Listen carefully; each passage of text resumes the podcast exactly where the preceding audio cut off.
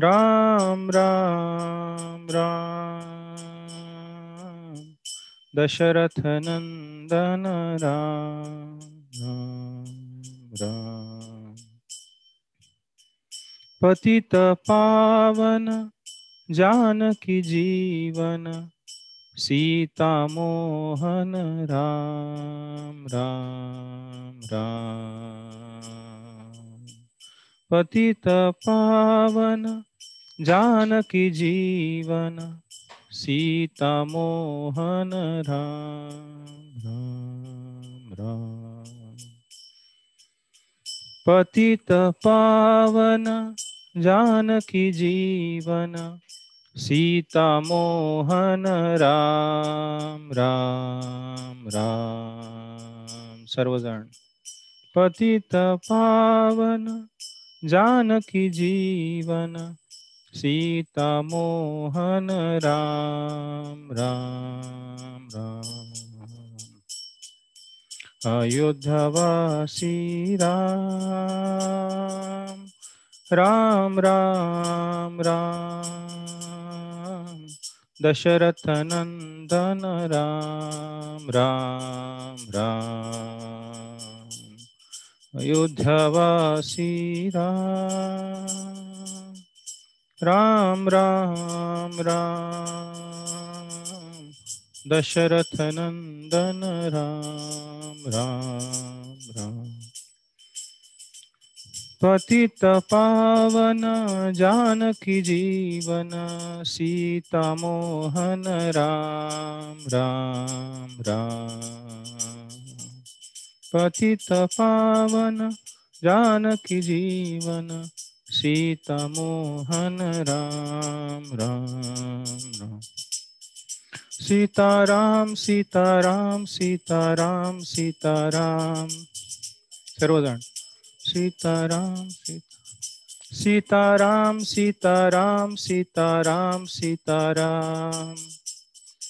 राम सीताराम सीताराम, राजा राम राजा राम, सीताराम सीताराम, राजा राम राम सीता सीताराम, राजा राम राजा राम, सीताराम राम। जय सीताराम सीताराम सीताराम, जय लक्ष्मण हनुमान, जय सीताराम। सीताराम सीताराम, जय लक्ष्मण। हनुमान जय सीताराम सीताराम सीताराम, जय लक्ष्मण हनुमान। सीताराम, जय सीताराम सीताराम।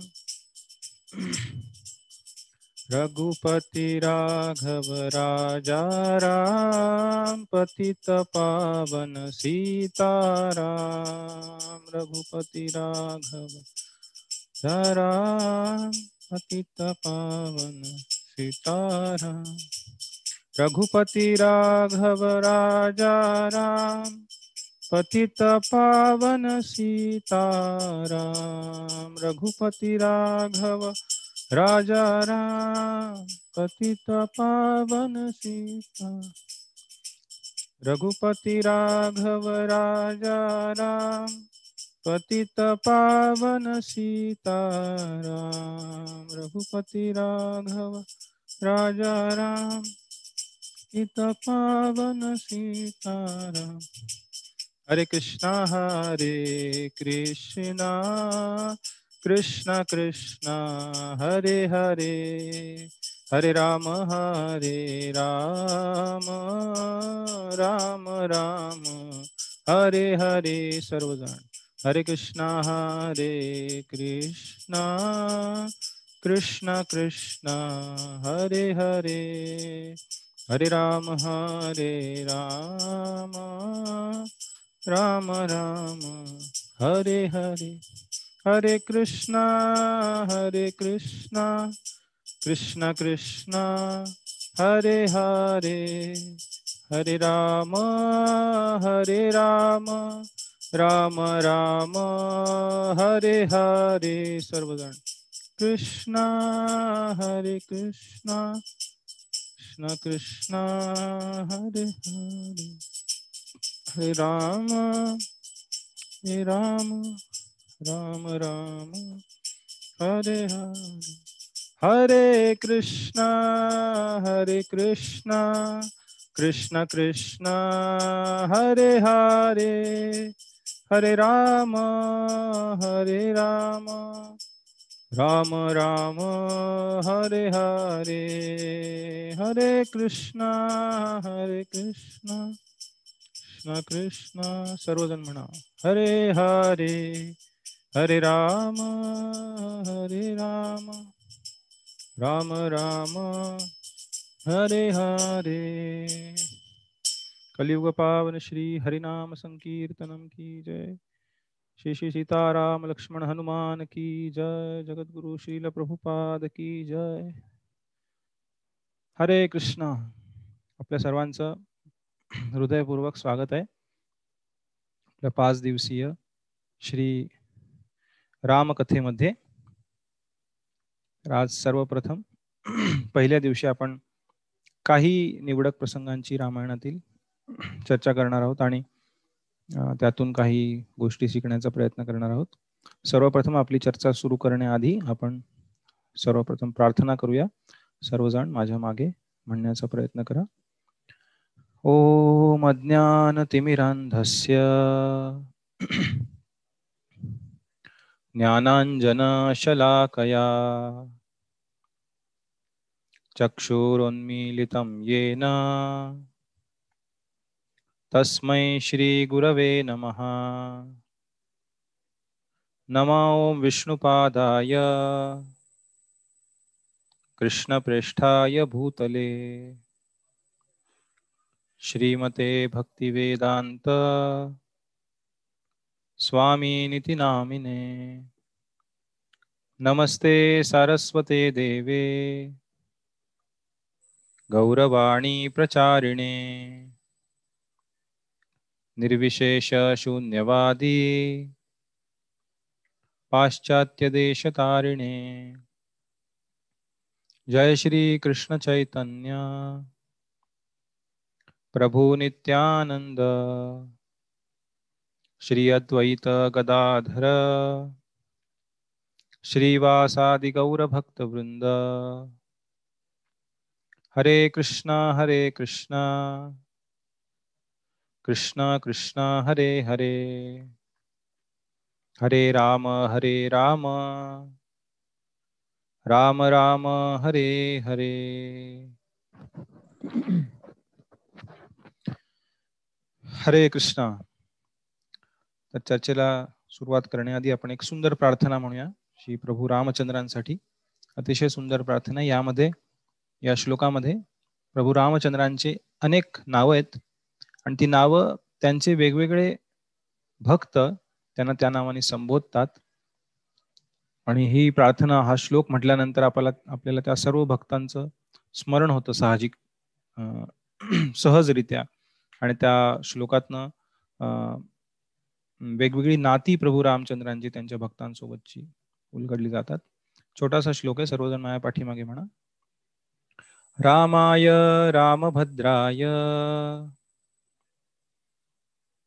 रामचंद्राय वेधसे रघुनाथाय नाथाय सीताया पतये नमः। या श्लोकात सांगितलेलं आहे. नमहा मी नमस्कार करतो मी वंदन करतो कोणाला वंदन करतो?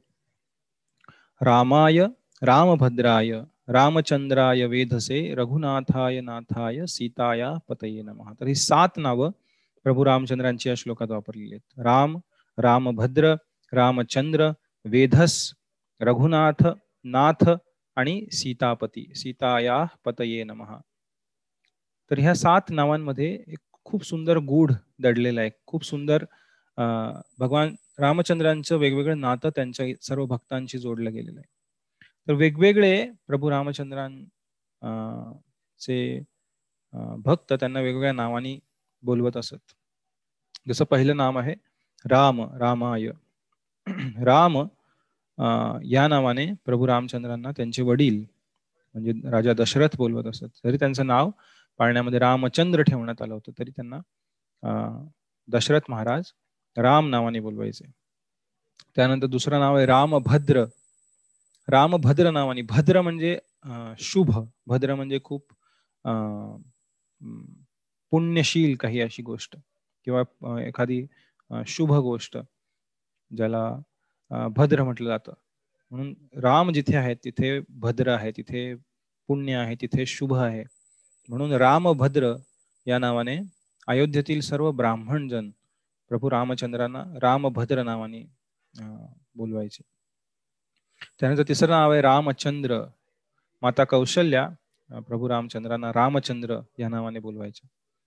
आणि ती चौथं नाव आहे वेधसे वेधस. वेधस म्हणजे खूप ज्ञानवान मनुष्य किंवा खूप लीडर एक प्रकारे नेता. तर इतर जे राजे होते अयोध्येतले ते सर्वजण प्रभू रामचंद्रांना वेधसे अयोध्येच्या काय म्हणता येईल त्याला? दशरथ महाराजांच्या अधिपत्याखालील इतर जी राज्य होती तिथले राजे प्रभू रामचंद्रांना वेधस किंवा अतिशय एक ज्ञानवान आणि नेतृत्वशील असं एक व्यक्तिमत्व म्हणून त्यांना वेधस म्हणायचे. तर वेधसे अशा वेधसांना चतुर्थीमध्ये मी नमन करतो म्हणून वेधसे त्यानंतर रघुनाथाय रघुनाथ. तर अयोध्येतील सर्व जे काही सेवक होते दशरथ महाराजांचे त्यांच्या सैन्यातील जे काही लोक होते जे सैन्य होतं किंवा त्यांचे काही त्यांच्या राज्यकारभारात त्यांना मदत करणारे जे सर्व मंत्री आदी लोक होते ते प्रभू रामचंद्रांना रघुनाथ कारण रघुवंशाचे नाथ आहेत. सर्व सैन्य दशरथ महाराजांचा आणि त्यांच्या राज्यात अयोध्ये अयोध्येमध्ये शहरामध्ये जे कार्य करणारे जे सेवक होते ते सर्वजण प्रभू रामचंद्रांना रघुनाथ म्हणायचे. कारण ते रघु कुळाचे नाथ आहेत. त्यानंतर पाचवं सहावं नाव आहे नाथाय नाथ. जेव्हा प्रभू रामचंद्र अरण्य वास किंवा वनवासामध्ये होते तेव्हा जेव्हा किशकिंधा क्षेत्रामध्ये गेले तेव्हा तिथे जेव्हा सुग्रीव जांबवान अंगद यांच्याशी जेव्हा प्रभू रामचंद्रांनी एकत्र येऊन सैन्य उभारणा केली तेव्हा त्या सर्व सैन्यासाठी जे काही वानर होते किंवा जे काही जांबवान यांच्या सैन्यातले जे काही अस्वल वगैरे बाकी सर्व जे प्रभू रामचंद्राच्या सैन्यातले जे प्राणी होते त्या सर्वांसाठी प्रभू रामचंद्रांचं रघुकुल वगैरे हे संबंध जास्त महत्त्वाचे नव्हते. त्यांच्यासाठी प्रभू रामचंद्र म्हणजे आमचे जे नेता आहेत सुग्रीव म्हणा किंवा जांबवान यांचे एक मित्र आहेत. आणि म्हणून ते आमच्यासाठी नाथ आहेत. त्यांना रघुकुळाशी काही घेणं देणं नाही. त्यांना राम म्हणजे वनवासातले राम जे राज्य सोडून आलेले आहेत. आणि त्यामुळे ते त्यांना नाथ या नावाने संबोधायचे प्रभू रामचंद्रांना.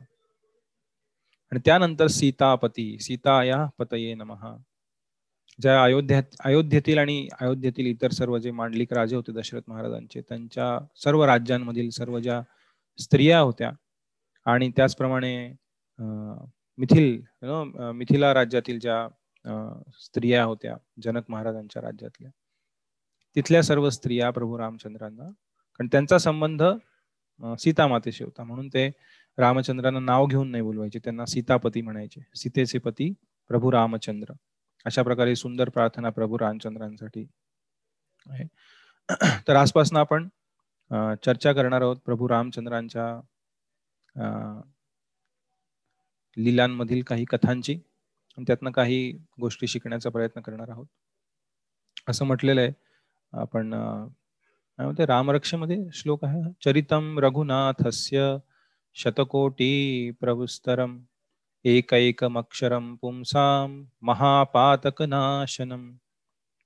चरितं रघुनाथस्य शतकोटी प्रविस्तरम रघुनाथ भगवान रामचंद्रांचं चरित्र हे शतकोटी प्रविस्तरम आहे खूप महान असं चरित्र आहे.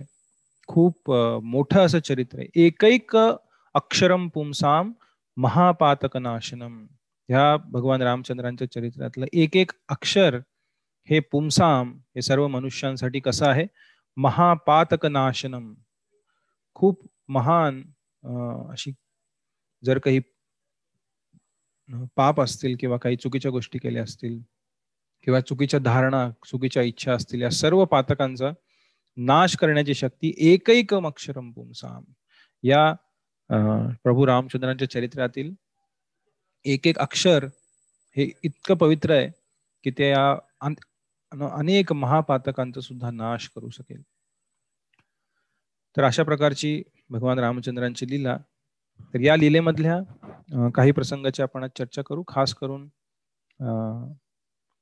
जेव्हा भगवंत या पृथ्वी तलावर अवतार घेतात ते कशासाठी घेतात? आणि त्यामागची कारणं काय आहेत? महत्वाची काही कारणं? भगवद्गीतेत भगवान श्रीकृष्ण याचं वर्णन करतात. त्याची चर्चा आपण करणार आहोत. त्यानंतर रावण आणि त्याने केलेला संहार आणि त्याने केलेला पृथ्वीवरती घडून आणलेला अतिशय काय म्हणता येईल त्याला?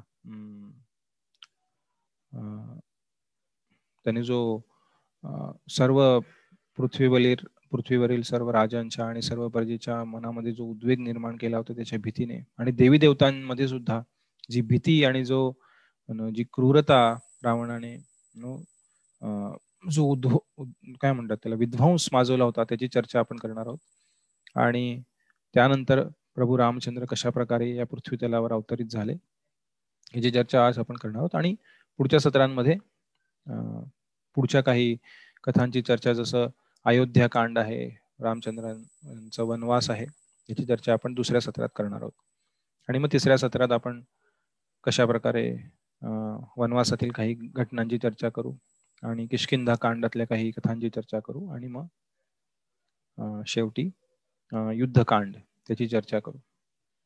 तर बघूया आता पाच दिवस रोज एक तास पाच तास तसा फार कमी वेळ आहे भगवान रामचंद्रांच्या कथांचं वर्णन करण्यासाठी आणि श्रवण करण्यासाठी.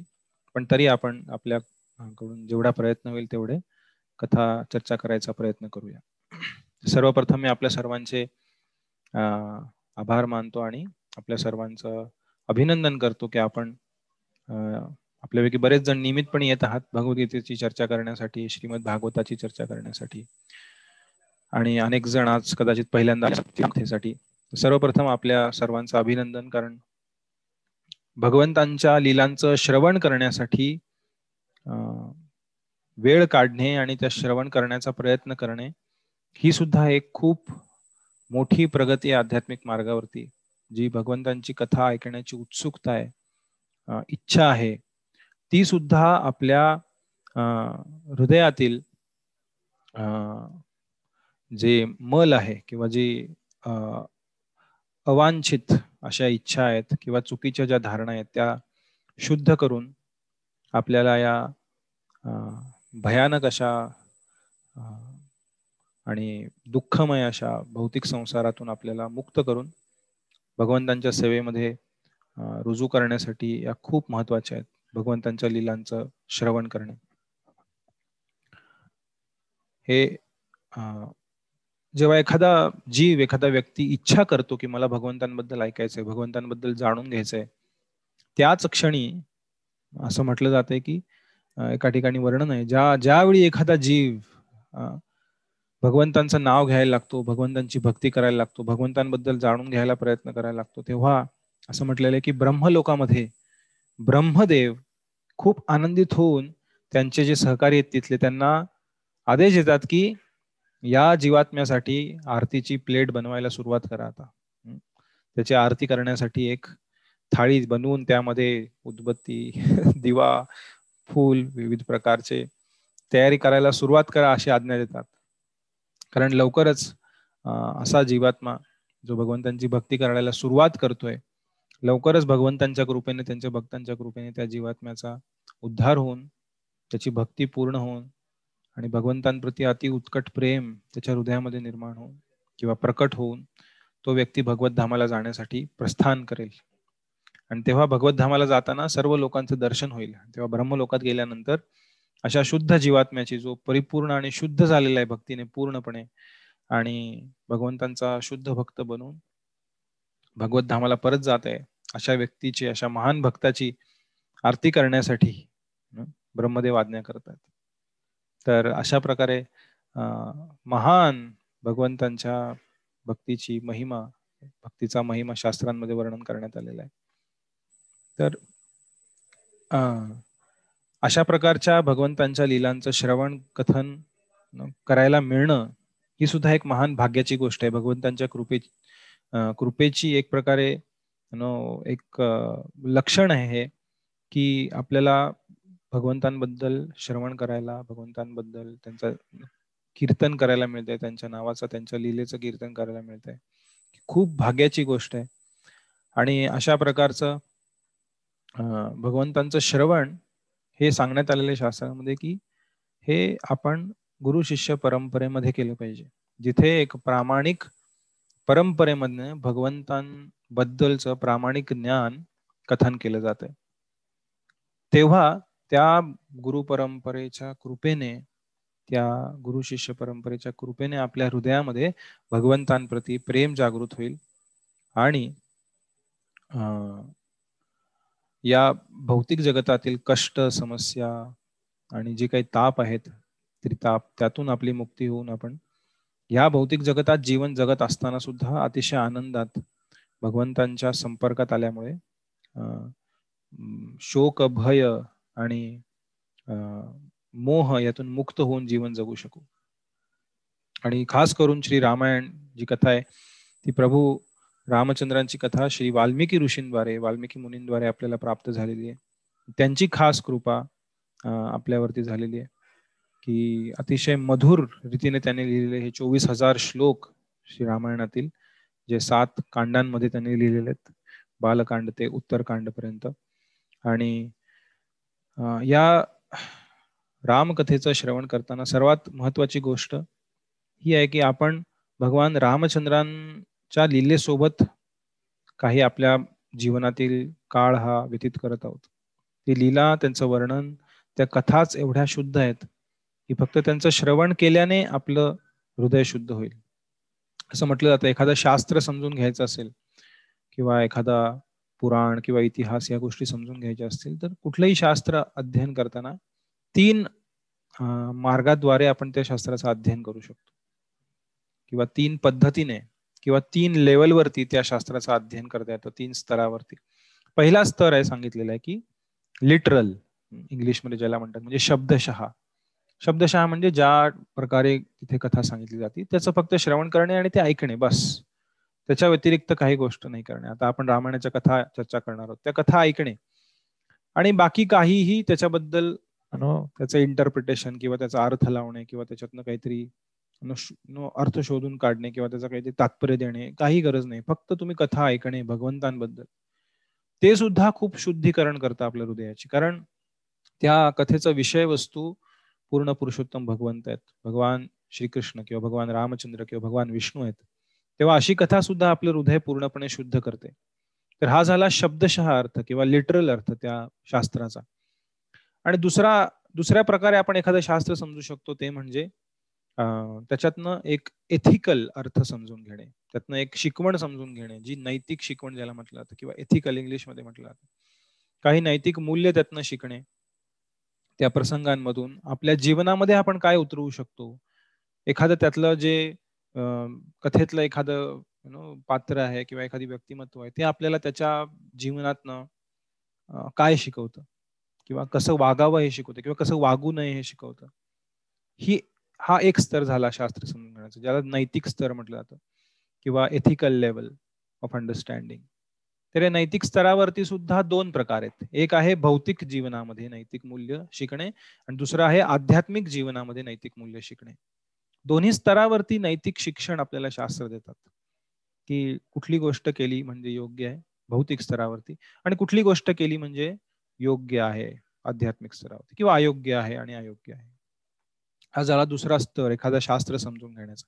तिन्ही स्तर योग्य आहेत. तिन्ही स्तरावरती आपण शास्त्र शिकण्याचा प्रयत्न केला पाहिजे.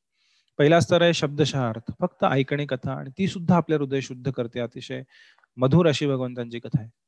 दुसरा स्तर आहे नैतिक स्तर. आपण काहीतनं काही शिकण्याचा प्रयत्न करणे आणि आध्यात्मिक स्तरावरती आणि भौतिक स्तरावरती दोन. एक उदाहरण देऊन आपण ह्या तिन्ही गोष्टी पाहू आता. आणि तिसरा स्तर आहे अध्यात्म एखादं शास्त्र समजून घेण्याचा. तो आहे मेटॅफॉरिक किंवा रूपक. रूपक अर्थाने. म्हणजे एखाद्या प्रसंगातून काहीतरी एक गोष्ट वेगळीच गोष्ट शिकवण्याचा प्रयत्न केला जातोय. आणि त्या प्रसंगाचा ते तात्पर्य एखादा आचार्य परंपरेतील एखादे प्रामाणिक गुरु परंपरेमधले प्रमाणित आणि प्रामाणिक गुरु परंपरेमधले एखाद्या आचार्याने दिलेली शिकवण ही त्या रूपक अर्थाला आपल्याला प्रतिपादित करते आणि त्यातनं आपण काही शिकण्याचा प्रयत्न करतो. तर उदाहरणासाठी एक प्रसंग रामायणातला. तो म्हणजे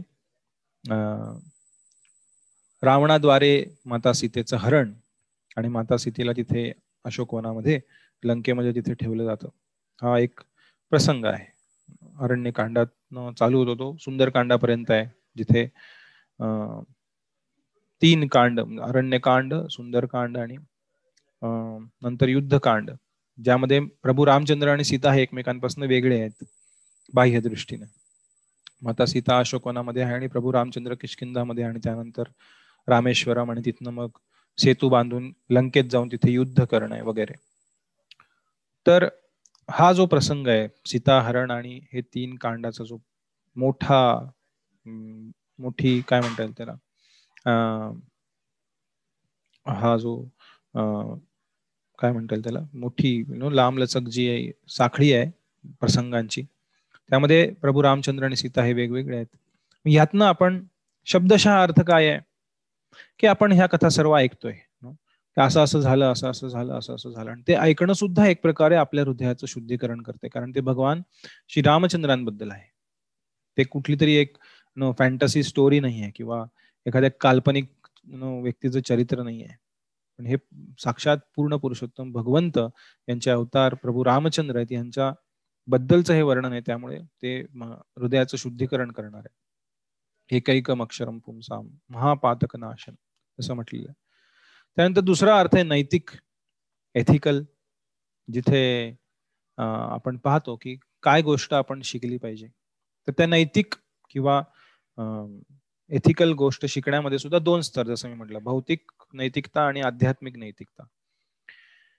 तर भौतिक नैतिकतेमध्ये आपल्याला शिकायला मिळतं कशा प्रकारे प्रभू रामचंद्र एका मनुष्याचं रूप घेऊन किंवा एखाद्या ज्याला मर्यादा पुरुषोत्तम म्हणतं एखाद्या मनुष्याप्रमाणे या पृथ्वी तलावर वावरत होते. त्यामुळे तिथे आपल्याला शिकायला मिळतं शिल प्रभुपाद सुद्धा त्यांच्या तात्पर्यामध्ये लिहितात नवव्या स्कंधामध्ये जिथे प्रभू रामचंद्रांची लीला भागवतामध्ये वर्णन करण्यात आलेली आहे दोन तीन अध्यायांमध्ये. शिला प्रभुपाद लिहितात की जेव्हा रावणाने सीतामातेचं हरण केलं तेव्हा ते लिहितात की यु नो एक सुंदर श्लोक आहे. आपण तो पाहण्याचा प्रयत्न करू.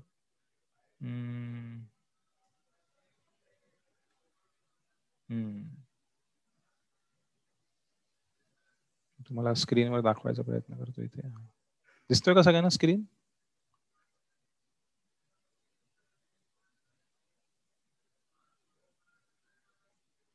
Screen okay. हो, हो. हा श्लोक आहे श्रीमद भागवताच्या नवव्या स्कंधातील दहाव्या अध्यायातला अकरावा श्लोक आहे श्रीमद भागवता जिथे प्रभू रामचंद्रांच्या लिलांचं वर्णन आहे. संक्षिप्त मध्ये आहे दोन तीन अध्यायांमध्येच आहे.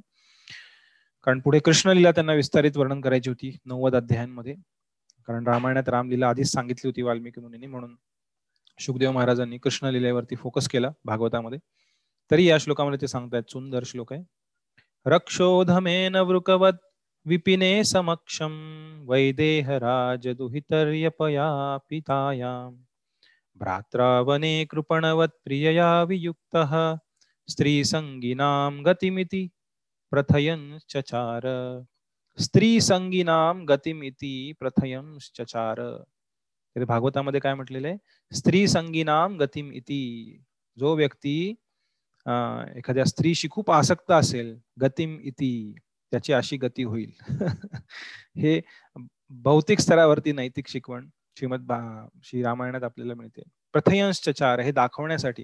आणि दुसरी गोष्ट आहे अशा प्रकारे वनात वनवासात जाताना तुम्ही एखाद्या स्त्रीला घेऊन गेलं नाही पाहिजे हे सुद्धा शास्त्र सांगतात. प्रभू रामचंद्र सुद्धा सीतामातेला सांगतात की अशा प्रकारे तुझ्यासारख्या स्त्रीने वनवासामध्ये नाही आलं पाहिजे जिथे हिंस्र पशु आहेत आणि इतर काही व्यभिचारी लोक आहेत जे त्रास देऊ शकतात. त्यामुळे अशी शिकवण देण्यासाठी सुद्धा भगवान रामचंद्र आपल्याला या प्रसंगातनं शिकायला मिळतं की स्त्री संगीनाम गतिम इति. अशा प्रकारे परिस्थिती एखाद्या व्यक्तीवर येते जेव्हा जिथे कृपणवत प्रिया वियुक्त हा त्यांच्या जे प्रिया सीतामाता आहे त्यांच्या वियुक्त त्यांच्यापासून वेगळे झाल्यामुळे कृपणवत अतिशय शोक करत प्रभू रामचंद्र त्या वनवासामध्ये वनांमधील प्राण्यांना पक्ष्यांना आणि सर्व वृक्षांना विचारतायत की तुम्ही सीतेला पाहिलं का? सीता कुठे आहे? सीता कुठे आहे? स्त्री संगी नाम गतिमिती. पण हे झालं भौतिक स्तरावरती. प्रभू रामचंद्र हे सामान्य मनुष्य नाही आहेत भौतिक स्तरावरती एका बाह्य दृष्टीने पाहिलं तर तुम्हाला असं वाटेल अरे हा व्यक्ती त्या स्त्रीपती किती आसक्त आहे. किती वेळा झाला त्याच्या पत्नीचं हरण झालं तर? पण आपल्याला आध्यात्मिक स्तरावरती आपण पाहिलं तर तिथं सांगण्यात आलेलं शिला प्रभुपात तात्पर्यामध्ये लिहितात की of course this is material side of स्त्री संगी.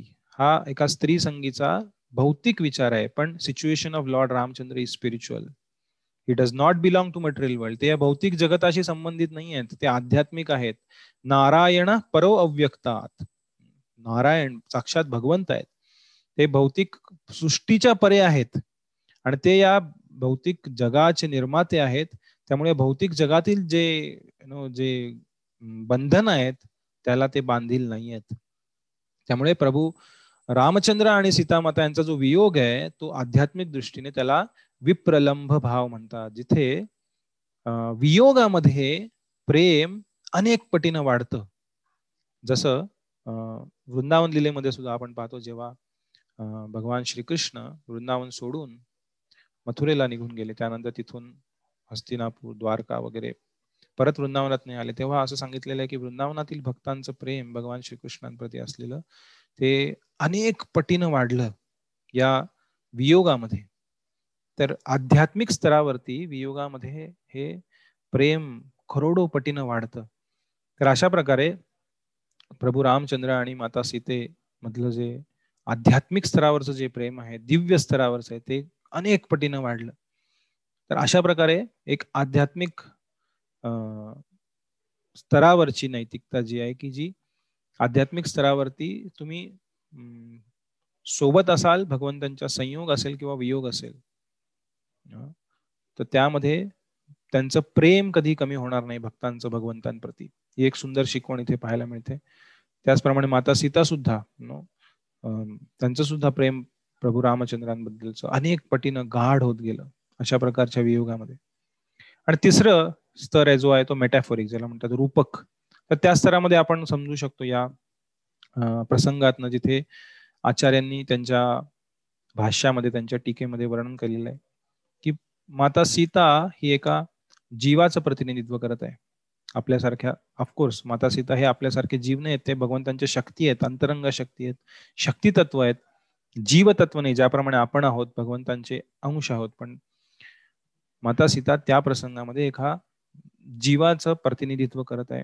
आणि ज्याप्रमाणे लक्ष्मण हे अनंत शेषांचे अवतार आहेत आदि गुरु आहेत त्या लक्ष्मणांचं सुद्धा न ऐकता माता सीतेने लक्ष्मणांना प्रभू रामचंद्रांना शोधण्यासाठी पाठवलं. जेव्हा मारीचला मारीच्याला मारलं गेलं प्रभू रामचंद्रांकडनं तेव्हा मारीच ओरडला. तेव्हा लक्ष्मण सांगत होते माता सीतेला की प्रभू रामचंद्रांना काही होऊ शकत नाही. हा प्रभू रामचंद्रांचा आवाज नाही. पण आदि गुरु जे लक्ष्मण आहेत त्यांचं न ऐकता माता सीतेने त्यांना विरोध केला. आणि त्यानंतर जरी यु नो लक्ष्मण रेखेची आपण कथा ऐकतो ते लक्ष्मणांनी त्यांना या रेषे बाहेर यायला नाही सांगितलं. तर दोन्ही गोष्टींच उल्लंघन करून एकतर लक्ष्मणांनी सांगितलेल्या गोष्टीवर विश्वास नाही ठेवला त्याने दिलेल्या रेषेला ओलांडलं अशा प्रकारे जेव्हा गुरूंच्या आज्ञेबाहेर जे प्रमाणित प्रामाणिक गुरु आहेत आध्यात्मिक गुरु आहेत त्यांच्या आज्ञेबाहेर जेव्हा आपण कार्य करतो तेव्हा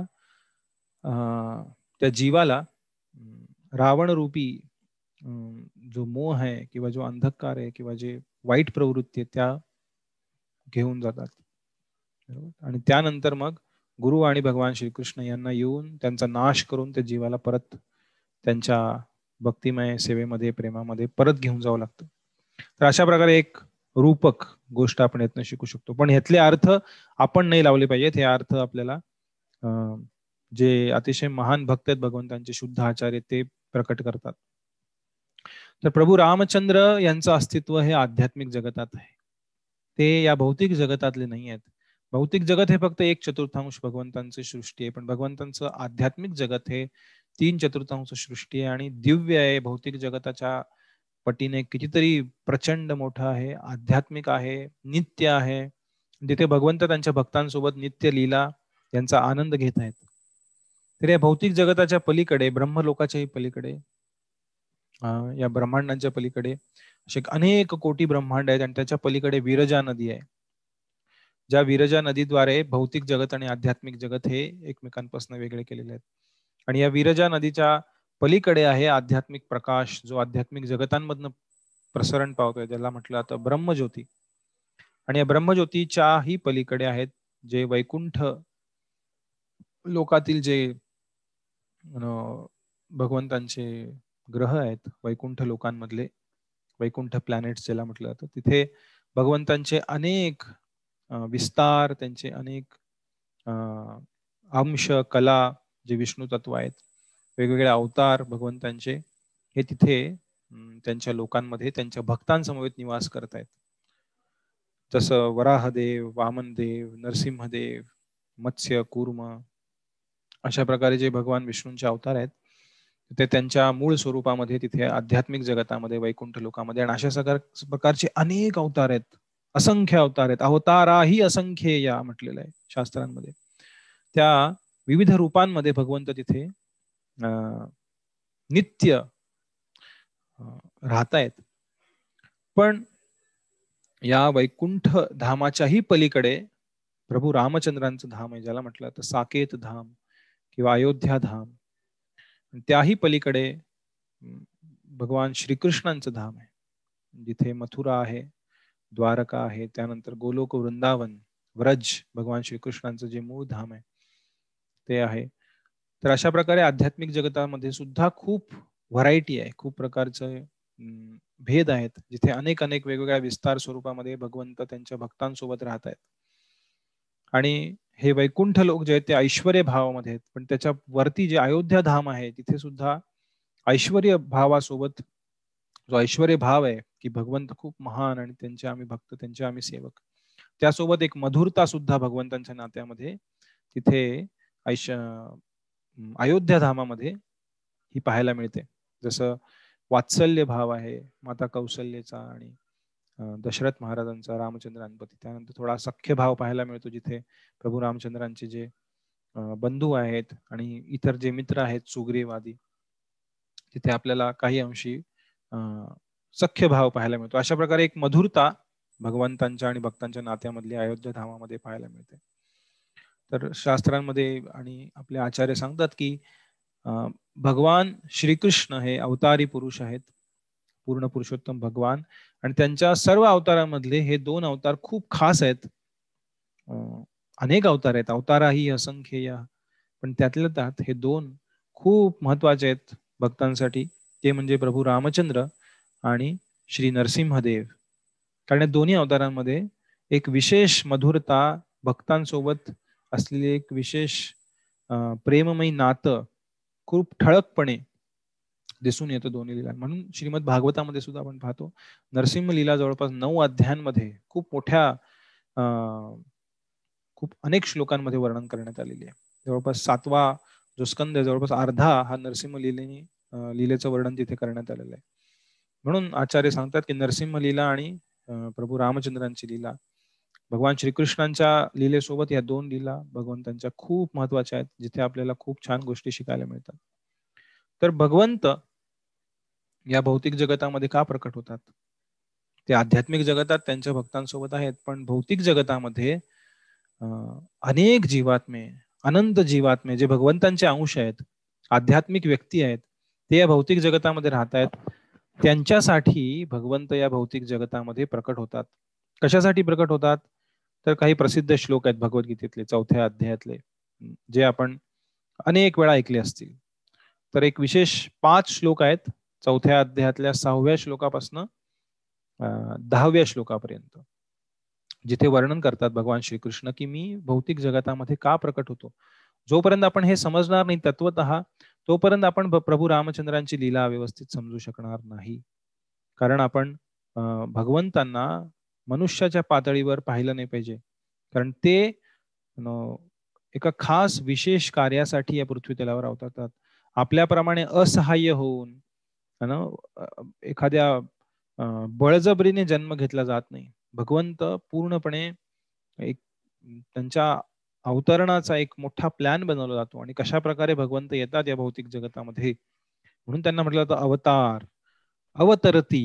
म्हणजे वरून खाली येणे. त्याला म्हणतात अवतार.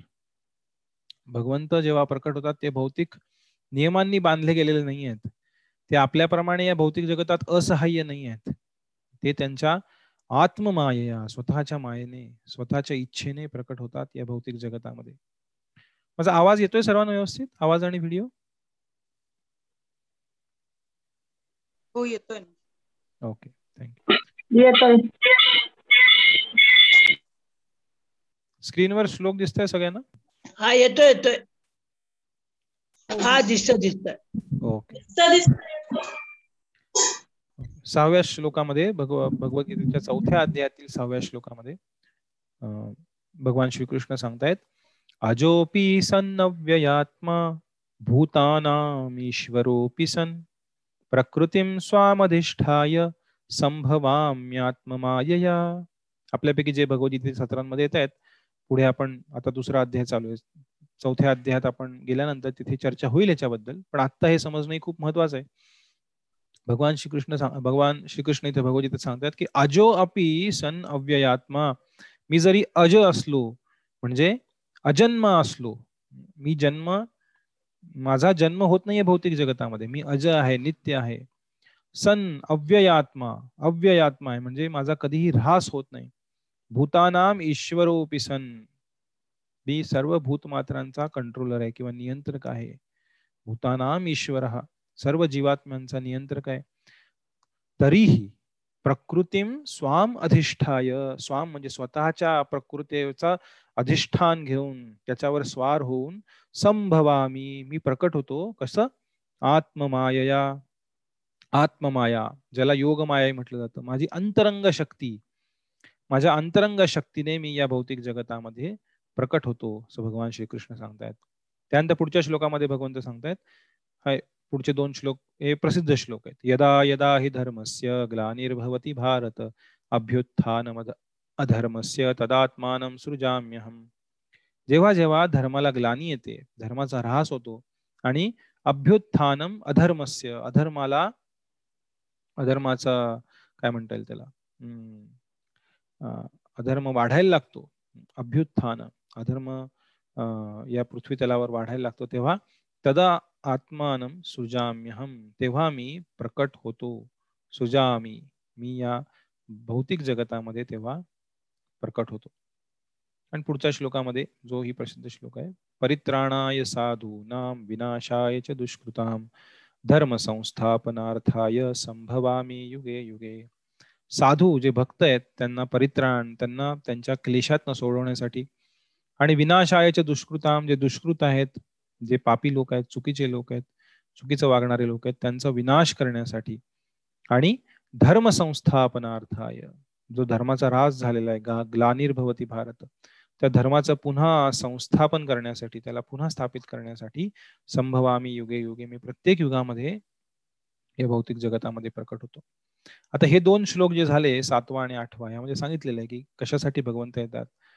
पण आपल्याला आचार्य त्यांच्या भाषांमध्ये सांगतात की हे दोन श्लोक हे भगवंतांचं बहिरंग कारण आहे. हे बाह्य कारण आहे त्यांच्या प्रकटीकरणाचं त्यांना प्रकट होण्याचं.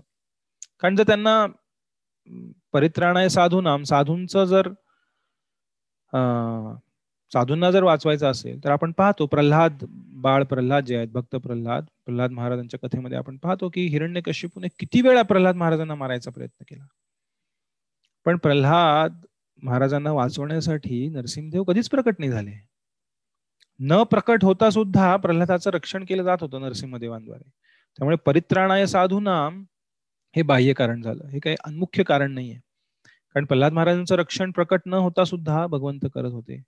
पांडवांचं रक्षण भगवंतांनी भगवंत पृथ्वीवर होते तेव्हा पण त्यांचं रक्षण केलं. द्रौपदीचंही रक्षण प्रकट न होता केलं त्या ठिकाणी. त्यामुळे त्यासाठी प्रकट होण्याची गरज नाहीये. त्यानंतर विनाशायाचे दुष्कृताम एखाद्या वाईट व्यक्तीला पापी व्यक्तीला भगवंत प्रकट प्रकटच झालं पाहिजे असं नाही आहे प्रकट न होता सुद्धा भगवंत त्यांच्या शक्तीने सहज मारू शकतात. नरसिंहदेव प्रकट झाले हिरण्यकश्यपूला मारण्यासाठी पण नरसिंहदेवच प्रकट व्हायला पाहिजे होते अशी काही गरज नव्हती.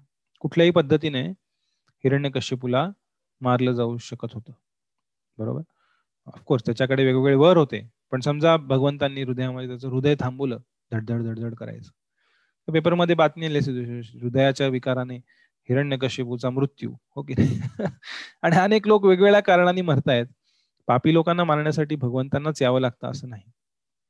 आणि धर्मसंस्थापनाही वेगवेगळ्या पद्धतीने भगवंत करू शकतात. पण पुढच्या श्लोकामध्ये मुख्य कारण भगवंतांच्या प्रकटीकरणाचं दिलेलं आहे. भौतिक जगतामध्ये आध्यात्मिक जगतातनं भगवंत का प्रकट होतात?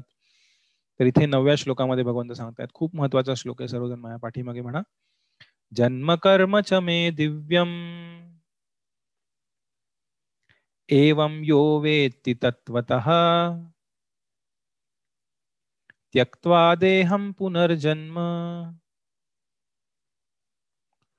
नैति मामेति सोर्जुन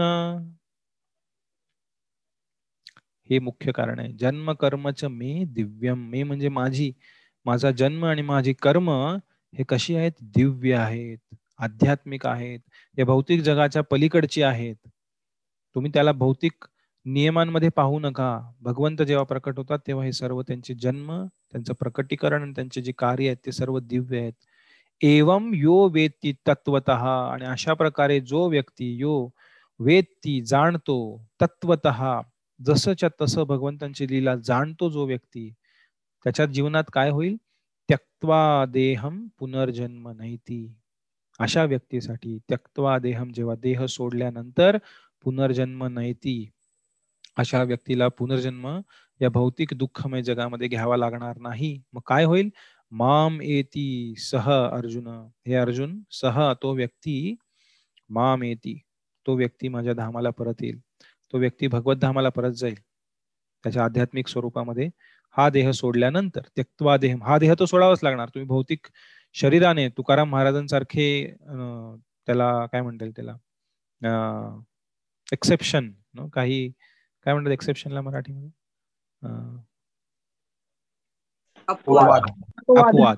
काही अपवाद तुकाराम महाराजांसारखे आहेत पण भगवंतांच्या नियमानुसार भौतिक शरीर त्यागून एखादा व्यक्ती त्याच्या आध्यात्मिक स्वरूपामध्ये भगवत धामाला परत जाऊ शकतो.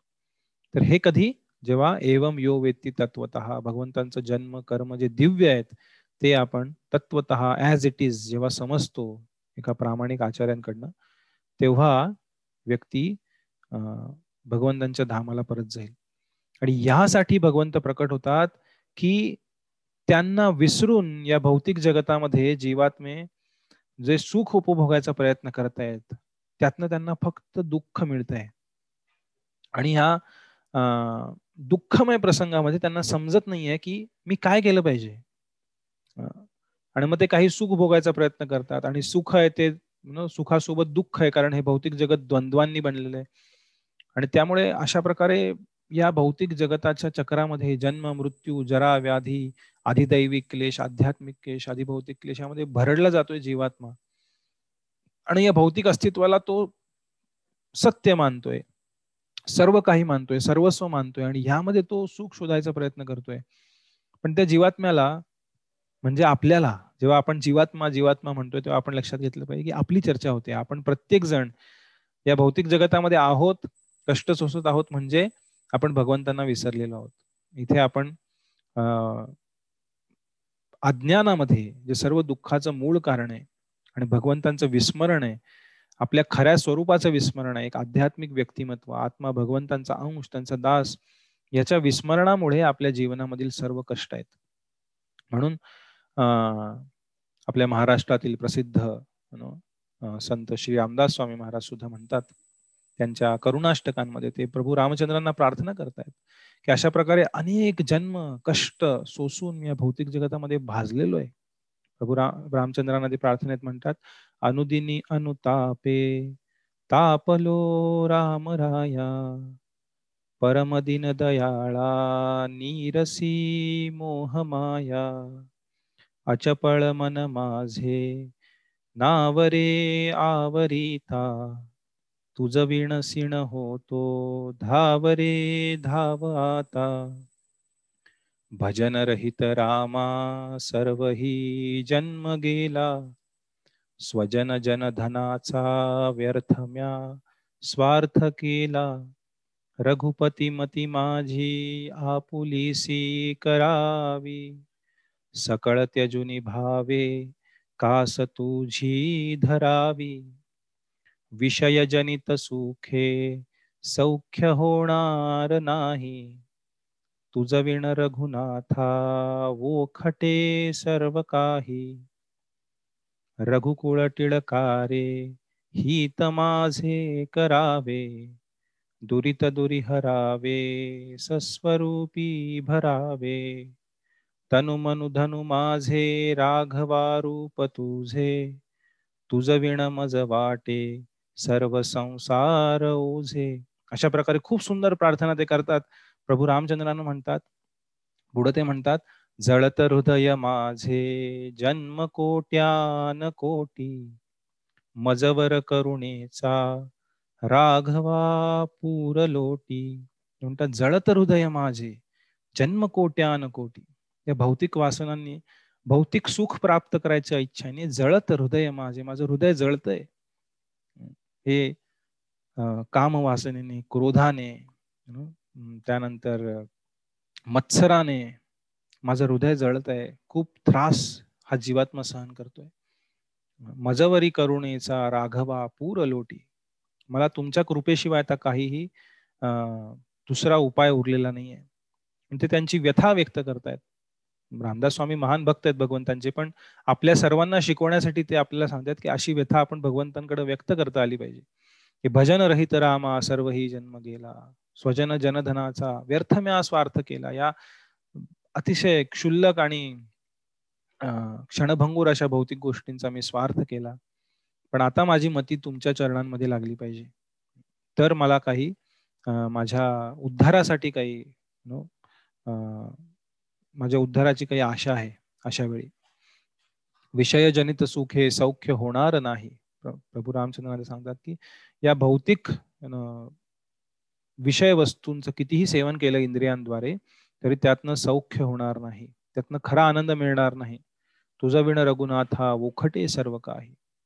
म्हणून अशा प्रकारे जेव्हा आपण प्रभू रामचंद्रांच्या लिलांचं श्रवण करू या भावनेमध्ये की मी या भौतिक जगतामध्ये अडकलेलो आहे.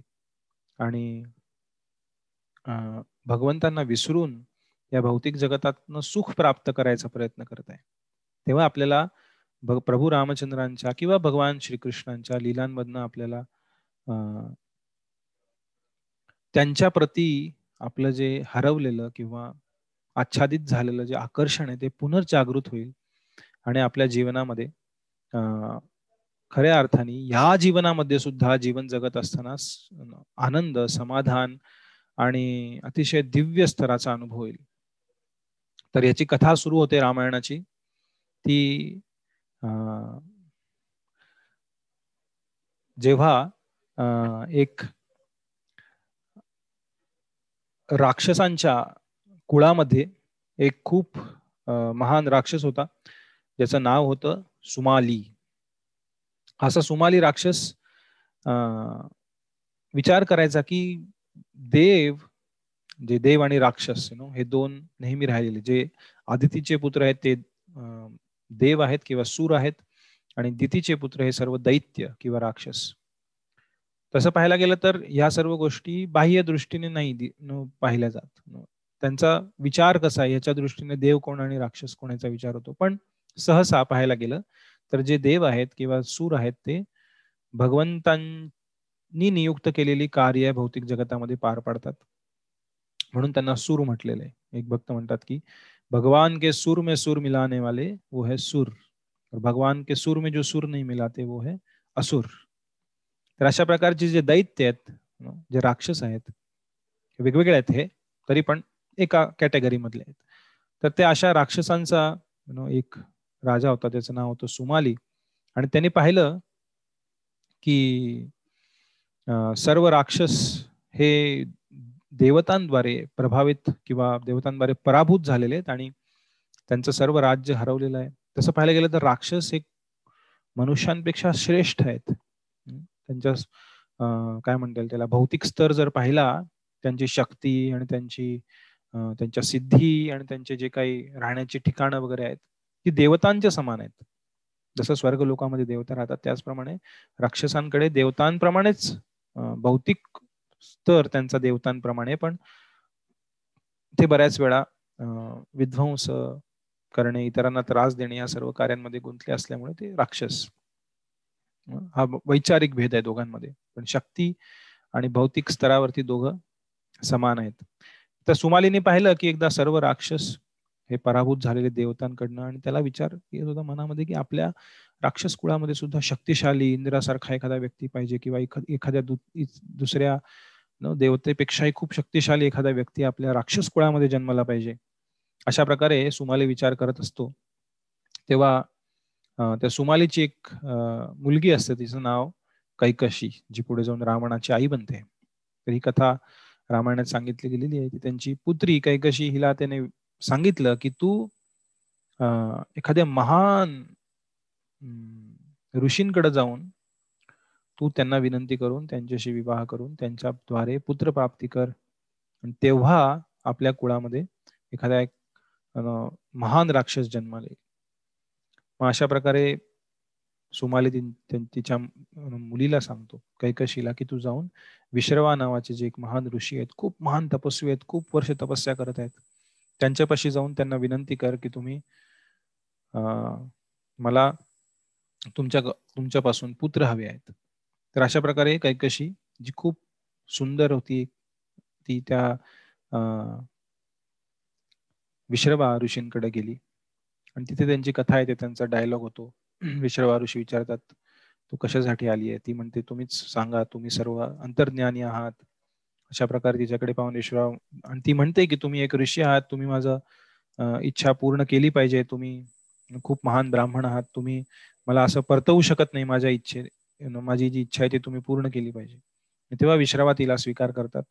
पण ते म्हणतात की तू चुकीच्या वेळी माझ्याकडे आलेली आहेस त्यामुळे तुझे जे पुत्र होतील ते अतिशय भयानक बिभत्स क्रोधी आणि विध्वंसक वृत्तीचे आणि मांस आणि रक्तासाठी आसुसलेले असे भयानक असे राक्षस जन्माला येतील तुझ्या पोटी.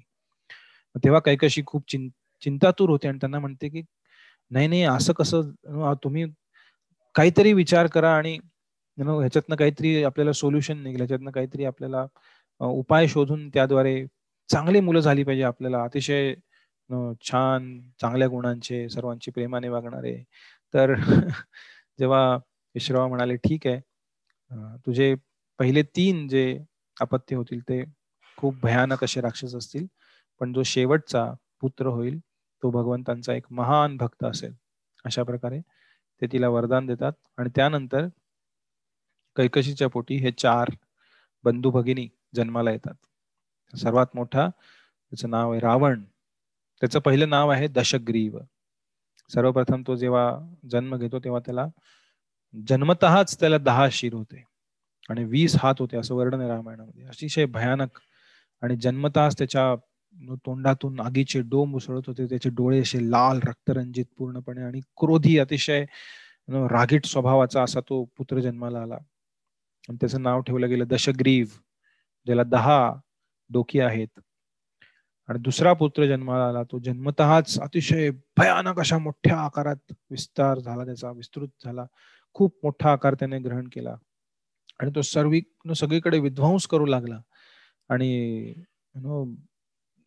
सर्व प्राणी मात्रांना मनुष्यांना मारून त्यांना तो खाऊ लागला. त्याचं नाव होतं कुंभकर्ण. आणि तिसरी जी कन्या होती ती अतिशय बिभत्स भयानक अशी आणि अतिशय रुद्र आणि उग्र असं रूप तिचं.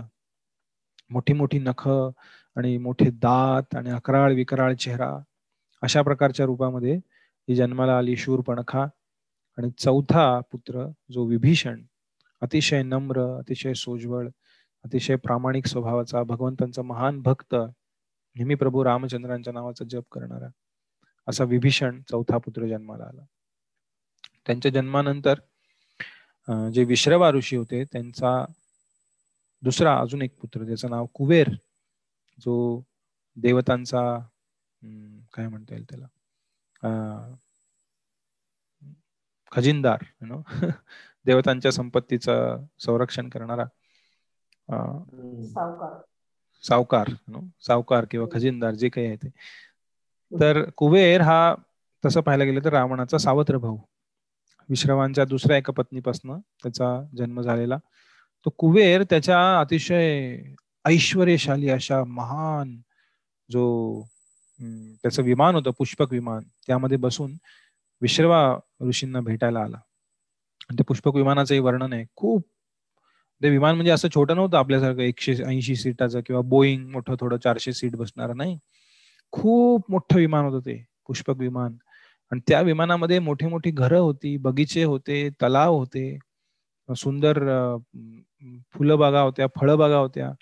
अशा प्रकारे खूप मोठं असं ते पुष्पक विमान ऐश्वर्यशाली विमान. जे मंत्राद्वारे आणि मनाच्या इच्छेद्वारे उडू शकत होत. अशा प्रकारची टेक्नॉलॉजी तेव्हा होती. जी आपल्याला आता अज्ञात आहे.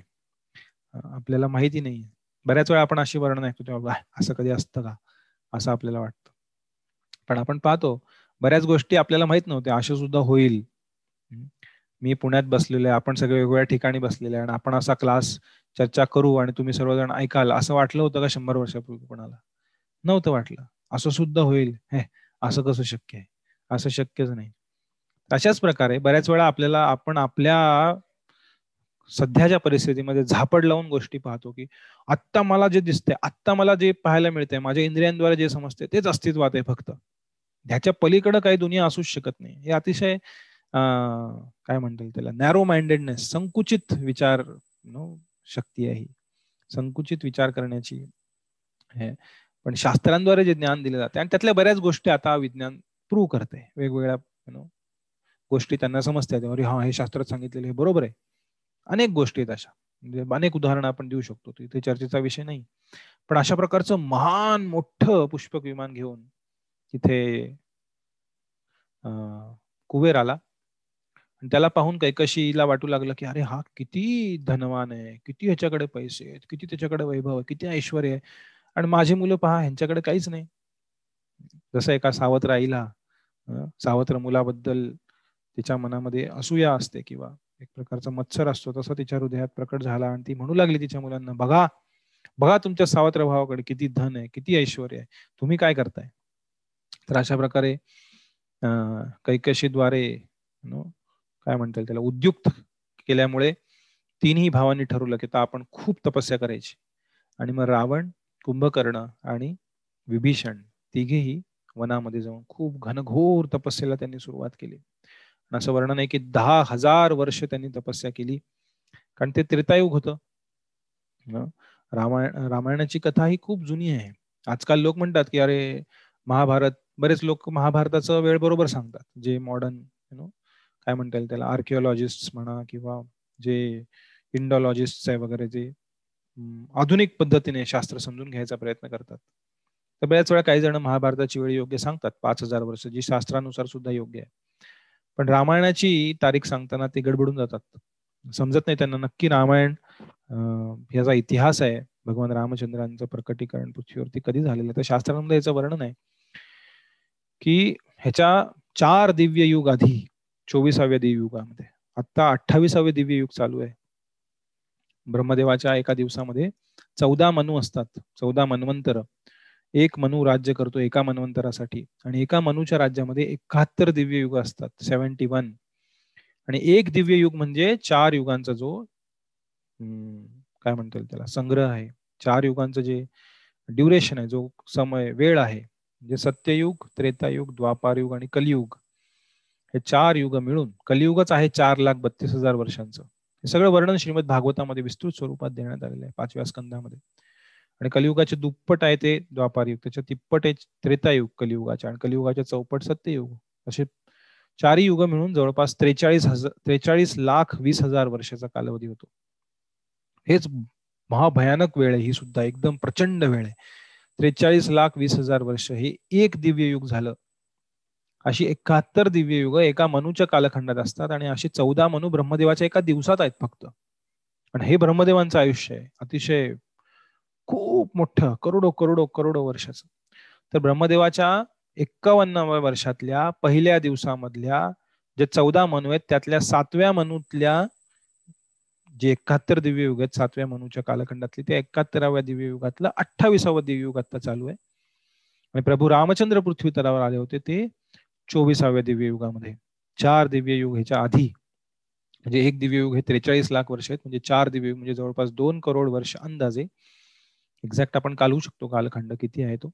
पण जवळपास दोन करोड वर्षांपूर्वी पृथ्वीवरती प्रभू रामचंद्रांचं अवतरण अवतरण झालं होतं.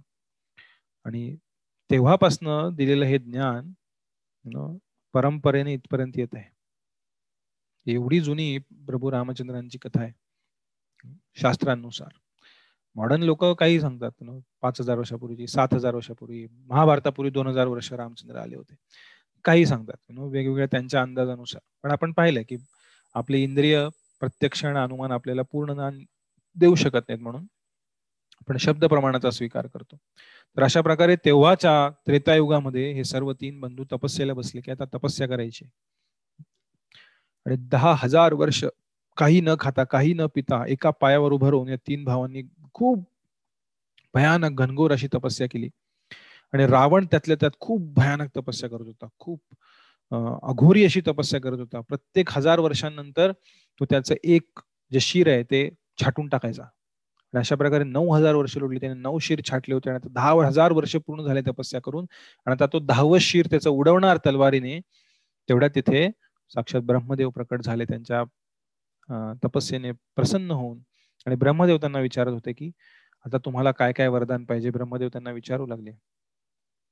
तेव्हा रावणाने ब्रह्मदेवांना वरदान मागितलं की मला अमर बनवा मला अमर व्हायचंय. सर्व तुम्ही पाहाल.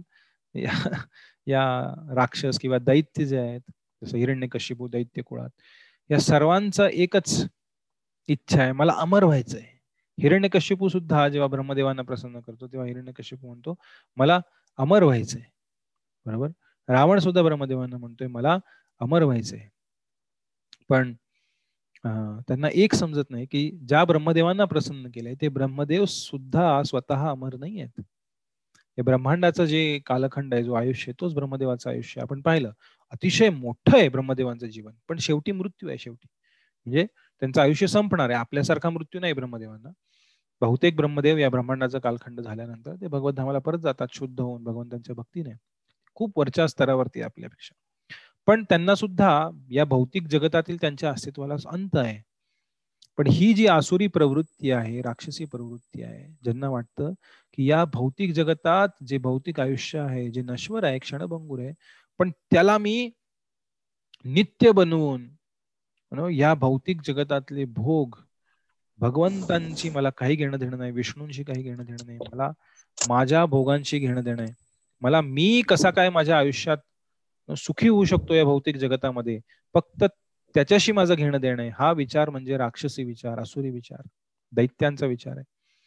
त्यामुळे तुम्ही पाहाल जेव्हा भगवंत त्यांच्या भक्तांसमोर प्रकट होतात जेव्हा ध्रुव महाराज तपस्येला गेले होते सहा महिन्यात त्यांनी भगवान विष्णूंना प्रसन्न करून घेतलं. तेव्हा त्यांची सावतराई तिथे सुद्धा अशीच परिस्थिती आहे. सावतराई आणि मुलाचं हे झालेलं आहे. इथे सुद्धा कैकशीला वाटू लागलं अरे माझ्या सावत्र मुलाकडे एवढे माझ्या मुलाकडे का नाही? तिथेही तसंच झालं. सुरुचीने सावत्र मुलाला रागवून हकलून दिलं त्याच्या वडिलांच्या मांडीवरून. आणि मग सुनीतीकडे जाऊन रडत होता. ध्रुव सुनीती म्हटली तुझ्या दुःखाला फक्त भगवंत तुला प्रेम देऊ शकतात.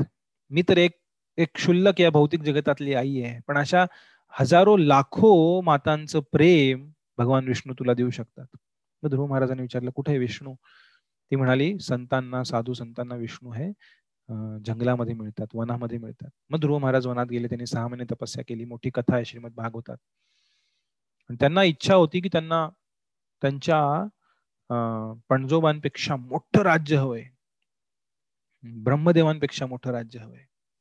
त्यांची सुद्धा अशी इच्छा होती. पहा ब्रह्मदेवांपेक्षा मोठं राज्य आहे यांना सुद्धा ब्रह्मदेवांना मागतात मला पण त्यांची इच्छा ही दुसऱ्यांना दुःख पोहोचवण्यासाठी नव्हती. आणि जेव्हा भगवान विष्णूंकडे गेले हा फरक आहे. भगवान विष्णूंकडे ते गेले तेव्हा भगवान विष्णू जेव्हा प्रकट झाले समोर तेव्हा ध्रुव महाराज म्हणू लागले की अरे मी तर काचेचे तुकडे शोधण्यासाठी बसलो होतो. मला तर आता हिरा मिळाला तुमच्या स्वरूपात. ध्रुव महाराज सुंदर प्रार्थना म्हणतात स्थानाभिलाषी तपसी स्थितोहम त्वाम प्राप्तवान देव मुनिंद्र गुह्यम काचन विचिन्वन अपि दिव्य रत्नम स्वामीन कृतार्थोस्मी वरम न याचे। स्थानाभिलाषी तपसी स्थितोहम खूप मोठं स्थान प्राप्त करण्यासाठी मी तपस्येला बसलो। त्वाम प्राप्तवान देव मुनिंद्र गुह्यम पण आता मी तुम्हाला प्राप्त केलेलं आहे। आणि तुम्ही कसे आहात? देव मुनी इंद्र गुह्यम तुम्ही देव मुनी इंद्र यांच्या सर्वांसाठी गुह्य आहात। अप्राप्य आहात. पण तुम्हाला मी प्राप्त केले आता. काचन विचिन्वन अपि दिव्य रत्नम. काचेचे तुक फुटलेले तुकडे शोधण्यासाठी मी धडपड करत होतो. ब्रह्मदेवांपेक्षा मोठ्या राज्याला ध्रुव महाराज म्हणतात काचेचे फुटलेले तुकडे. अपि दिव्य रत्न आता मला दिव्य रत्न प्राप्त झाले तुमच्यासारखं. आणि भौतिक जगतामध्ये कितीही कुठलीही मोठी गोष्ट प्राप्त केली तरी शेवटी ती नश्वर आहे. भगवंतांची जे नातं आहे आपलं नित्य ते जेव्हा एकदा स्थापित होईल तेव्हा ते नित्य आनंद देणार आहे. म्हणून म्हणतात अपिदिव्य रत्नन स्वामीन कृतार्थोस्मी वरम न याचे. तुम्ही आला आता मोहित करू नका मला. मला कुठलाही वर विचारायला सांगू नका. कारण आता मी तृप्त झालेलो आहे तुमच्या दर्शनाने. मला इतर कुठलीही गोष्ट नको आता. फरक पहा. हे ध्रुव महाराजांचे विचार आहेत आणि इथे रावण विष्णू सुद्धा नाही आहेत. विष्णूंप्रती तर त्यांना खूप मत्सर आहे द्वेष आहे. ते ब्रह्मदेव आहेत. ब्रह्मदेवांना म्हणतो मला अमर बनवा. ब्रह्मदेव म्हणतात माफ करा इम्पॉसिबल कारण मीच अमर नाहीये मी तुला काय अमर बनवू? बरोबर? मग रावण विचार करायला लागतो. जसा हिरण्य कशीपूर्ण विचार केला मला इथं मरण नको तिथं मरण नको तिथं मरण नको इथं मरण नको. मग रावणाने विचार केला की मग मला असं वरदान द्या की मला कुठल्याही देवतेकडनं मृत्यू येणार नाही कुठल्याही किन्नराकडनं कुठल्याही विद्याधराकडनं कुठल्याही चारणाराकडनं कुठल्याही राक्षसाकडनं कुठल्याही ह्याच्याकडनं त्याच्याकडनं त्याच्याकडनं सगळी नाव घेतात म्हणतात पण मनुष्याचं नका नाव घेऊ इथे. त्याने माझी इज्जत थोडी खराब होईल रावण म्हणतो. असा नका वर देऊ की मनुष्याकडनं मला वध नाही होणार. मनुष्य काय मला मारणार? मनुष्याकडनं थोडी माझा मृत्यू होणार. हे? म्हणजे असं झालं की आपण एखाद्याला म्हटलं की मला सगळे वर द्या. आणि असाही वर द्या की एखाद्या मुंगी मुळे मी चेपला नाही गेलो पाहिजे मुंगीच्या पायाखाली. असं रावणाला वाटत होतं. मनुष्य? अरे ते मुंगीपेक्षा क्षुल्लक आहे ना अतिशय छोटी जमात आहे. आणि तसं पाहायला गेलं तर आहे सुद्धा. राक्षसांकडे खूप शक्ती त्यामुळे रावणाला वाटायचं की हे मनुष्य म्हणजे हे तुच्छ. त्यामुळे माझा अपमान करू नका की मनुष्यांद्वारे सुद्धा तुझा मृत्यू होणार नाही असं सांगून माझा अपमान करू नका त्या मनुष्याचं नाव इथे नका घेऊ. अशा प्रकारे त्याने वरदान मागितलं आणि ब्रह्मदेव म्हणाले तथा असतो जशी तुझी इच्छा तथा असतो. आणि मग वेळ आली कुंभकर्णाची. ब्रह्मदेव म्हणाले कुंभकर्ण तुला काय वर हवाय? आणि कुंभकर्ण विचार करू लागला आता मी काय मागू?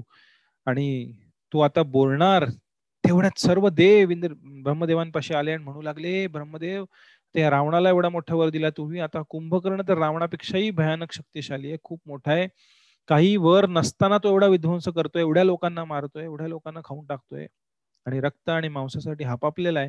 तुम्ही त्याला कुठलाही वर देऊ नका. कुठलाही वर द्यायच्या आधी विचार करा. तुम्ही इथनं अप्रकट व्हा निघून जा. त्याला वरदान देऊ नका. मागे लागू लागले ते ब्रह्मदेवांच्या. नको नको त्याला नका देऊ. तो आधीच एवढा भयानक आहे. अशा प्रकारे पण ब्रह्मदेव म्हणाले की नाही त्याने खूप तपस्या केली. मला वरदान तर द्यावंच लागेल. पण सर्व देव त्यांच्या पाया पडू लागले. नको. आधीच खूप विध्वंस करतायत हे. यांना शक्ती मिळाली अजून तर खूप विनाश होईल. महाभयंकर विनाश होईल. मग ब्रह्मदेवांनी एक चतुराई केली. ते म्हणाले सरस्वती देवीला त्यांच्या पत्नींना म्हणाले की हे सरस्वती देवी तुम्ही वाक देवता आहात. तुम्ही या कुंभकर्णाच्या जिभेवरती प्रकट होऊन यू ट्विस्ट हिज टंग त्याची जिभेतनं तुम्ही तुम्हाला माहिती आहे काय करायचंय. तुम्ही ज्ञाता आहात. असं म्हणून ब्रह्मदेवाने सरस्वतींना सांगितलं की तुम्ही जा. आणि तेव्हा ब्रह्मदेव कुंभकर्णाकडे वळाले आणि म्हणाले हे कुंभकर्ण तुला काय हवंय माग. तेव्हा कुंभकर्ण विचार करत होता आता मी काय मागणार? तेवढ्या त्याच्या तोंडातनं शब्द बाहेर पडले मला झोपायचंय. ना आणि ब्रह्मदेव लगेच म्हणाले तथाच तू आणि सरस्वती देवी निघून आल्या परत. आणि कुंभकर्णाला समजे ना मी काय बोललो हे म्हटले मला झोपायचंय. ते म्हटले दहा हजार वर्ष न खाता न पिता न झोपता एका पायावर उभारून मी तपस्या केली आणि कशासाठी? झोपण्यासाठी?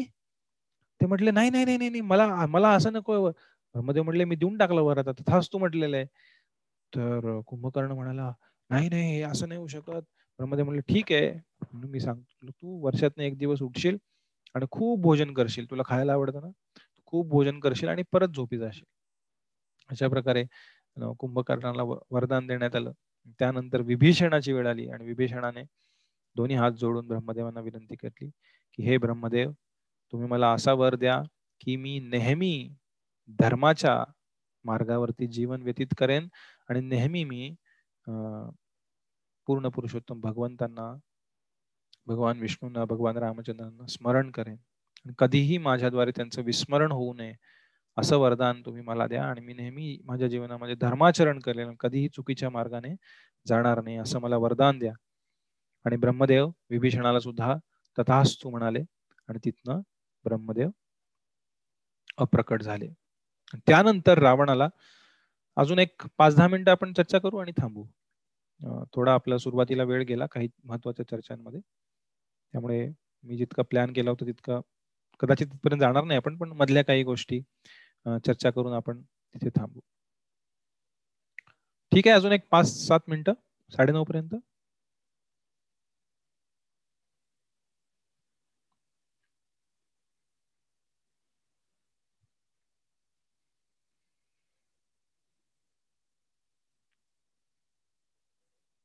ओके म्यूट केलेलं आहे. मला वाटलं कोणीच काही चालेल चालेल. मला वाटलं चालेल ना. Okay okay. चालेल चालेल. ओके. घ्या घ्या. सगळे म्यूट होते. मला वाटलं काय कोणीच बोलत नाही. लवकर उशीर झालाय लवकर संपवा म्हणतात ठीक आहे. तर अशा प्रकारे वर प्राप्त झाल्यानंतर रावणाने अजून महाभयानक हाहाकार चालू केला आणि खूप गर्विष्ठ होऊन त्याने सर्व ब्रह्मांडातील देवी देवता आणि इतर सर्व विद्याधर चाणर किन्नर आदी जे काही रहिवासी आहेत उच्च लोकांमधले त्यांच्या सर्वांमध्ये हाहाकार माजवला खूप विध्वंस करायला सुरुवात केली. आणि त्याला जेव्हा समजलं की ही कुबेराची जी कुबेराचं जे राज्य आहे लंका ती पूर्वी एकेकाळी राक्षसांकडे होती आणि नंतर कुबेराने ते प्राप्त केली होती तेव्हा राक्षस रावणाने तिथे संदेश पाठवला की आजच्या आज लंका रिकामी करा नाही तर आम्ही सैन्य घेऊन येतोय युद्ध करण्यासाठी. आणि कुबेरला समजलं की रावणाकडे आधीच एवढी शक्ती आहे आणि एवढा तो विचित्र क्रूर असा एक व्यक्ती आहे राक्षस आहे. तेव्हा कुबेराने तिथनं पळ काढला आणि जाताना रावणाने त्याच्यावर आक्रमण करून त्याचं पुष्पक विमानही चुकलं कुबेरांकडनं. आणि अशा प्रकारे लंकेवरती जी अतिशय धनधान्यानी समृद्ध अशी एक असं एक राज्य होतं ते त्याच्यावरती रावणाने पूर्णपणे कब्जा केला आणि तो तिथे राहू लागला लंकेमध्ये. अशा प्रकारे जेव्हा व्यक्तीला भौतिक समृद्धी प्राप्त होते या भौतिक जगतातल्या गोष्टींची. धन असो किंवा पैसा असो प्रॉपर्टी असो किंवा त्याचं त्याचं जे नाव आहे फेम आहे ज्याला काय म्हणतात? प्रसिद्धी किंवा त्याची शक्ती असेल शारीरिक शक्ती. अशा प्रकारे जेव्हा भौतिक समृद्धी एका व्यक्तीला खूप मोठी प्राप्त होते त्याच्या योग्यतेशिवाय तेव्हा त्या भौतिक संपत्तीमुळे मुळे त्या व्यक्तीच्या मनामध्ये एक प्रकारचा गर्व निर्माण होतो. जो एक षड्रिपू मधला एक आहे. काम क्रोध लोभ मद. मद दंभ किंवा गर्व हा त्या व्यक्तीच्या हृदयामध्ये निर्माण होतो. त्या गर्वामध्ये त्या दंभामध्ये तो व्यक्ती पूर्णपणे आंधळा होऊन स्वतःच्या भोगासाठी स्वतःच्या सुखासाठी काहीही करायला तयार होतो. मग तो काहीही मागे पुढे पाहत नाही. काय योग्य काय योग्य? पूर्णपणे आंधळा होऊन. आणि अशीच परिस्थिती रावणाची झाली. त्याला ते पुष्पक विमान मिळालं. बंदर के हात में तलवार ज्याला म्हणतात. तुमची योग्यता नाही आहे आणि अशी एखादी गोष्ट तुम्हाला मिळाली. एखाद्या माकडाला एखादी बंदूक दिली एके फोर्टी सेव्हन तर तिथे कोण शांततेत राहू शकेल?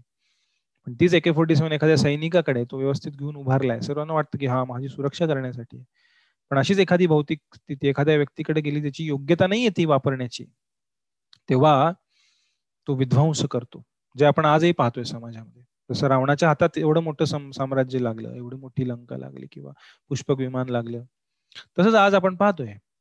अनेक लोकांच्या हातामध्ये अनेक मोठ्या मोठ्या गोष्टी आहेत ज्यांची ती वापरण्याची योग्यता नाही आहे साधं सोपं उदाहरण आपल्या सर्वांच्या हातात आहे यु नो स्मार्टफोन करेक्ट त्याच्यामध्ये इंटरनेट आहे करलो दुनिया मुठ्ठी मे सगळं एका ठिकाणी आहे. एक बटन दाबलं तर सगळं उघडत आहे त्याच्यावरती सोशल मीडिया मीडिया आहे एवढी मोठी. त्याच्यावरती वेगवेगळे मेसेंजर ऍप्स आहेत एकमेकांना मेसेज पाठवण्यासाठी. आणि सगळ्या जगातले नो त्यांचे मित्र आहेत भरपूर. ऑनलाईन माझे सहाशे मित्र आहे माझे आठशे मित्र आहे माझे दोन हजार मित्र आहे. बरोबर? आणि अशा प्रकारे एक प्रकारची समृद्धी एक प्रकारची सिद्धी त्या व्यक्तीला प्राप्त होते. आणि प्रत्येकाला त्याचं मत नोंदवायची आता सोय आहे. वेगवेगळ्या ऑनलाईन सोशल मीडियावरती किंवा वेगवेगळ्या वेबसाईट्स वरती इकडे तिकडे म्हणा. एवढी सगळी सोय आहे. पण त्या व्यक्तीकडे काहीतरी सबस्टॅन्शियल काहीतरी देण्यासाठी योग्य वस्तू असली पाहिजे जेव्हा तो बोलेल. पण हे म्हणजे तुमच्याकडं काही सबस्टॅन्शियल नाही. सबस्टॅन्शियलला काय म्हणतात इंग्लिशमध्ये? एक्झॅक्ट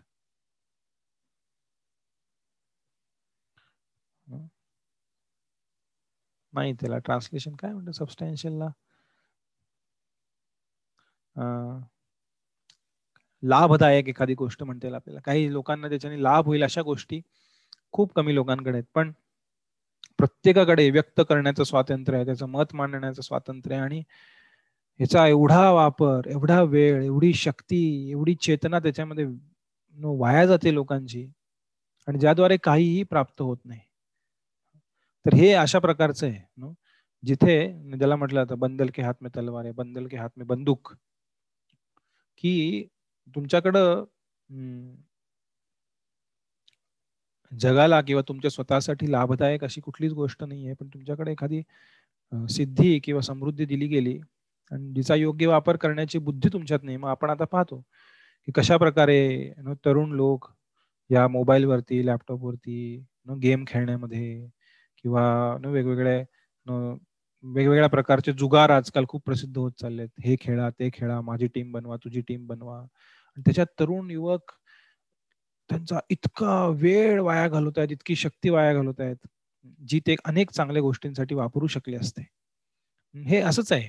जसं रावणाच्या हातात लंका आणि पुष्पक विमान पडलं जी शक्ती त्याला प्राप्त झाली योग्य ते शिवाय ते तसं झालेलं आहे. की तुमची वृत्ती व्यवस्थित नाही आहे तुमच्यावरती व्यवस्थित संस्कार नाहीत तुम्हाला जीवनाचा अर्थ माहिती नाही आहे पण तुमच्याकडे संसाधनं खूप आहेत तुमच्याकडे सोयी खूप आहेत तुमच्याकडे सुविधा खूप आहेत. मग त्याचा अयोग्यच वापर ती व्यक्ती करणार कारण त्याचा वापर कसा करायचा हे त्या व्यक्तीला माहीत नाहीये.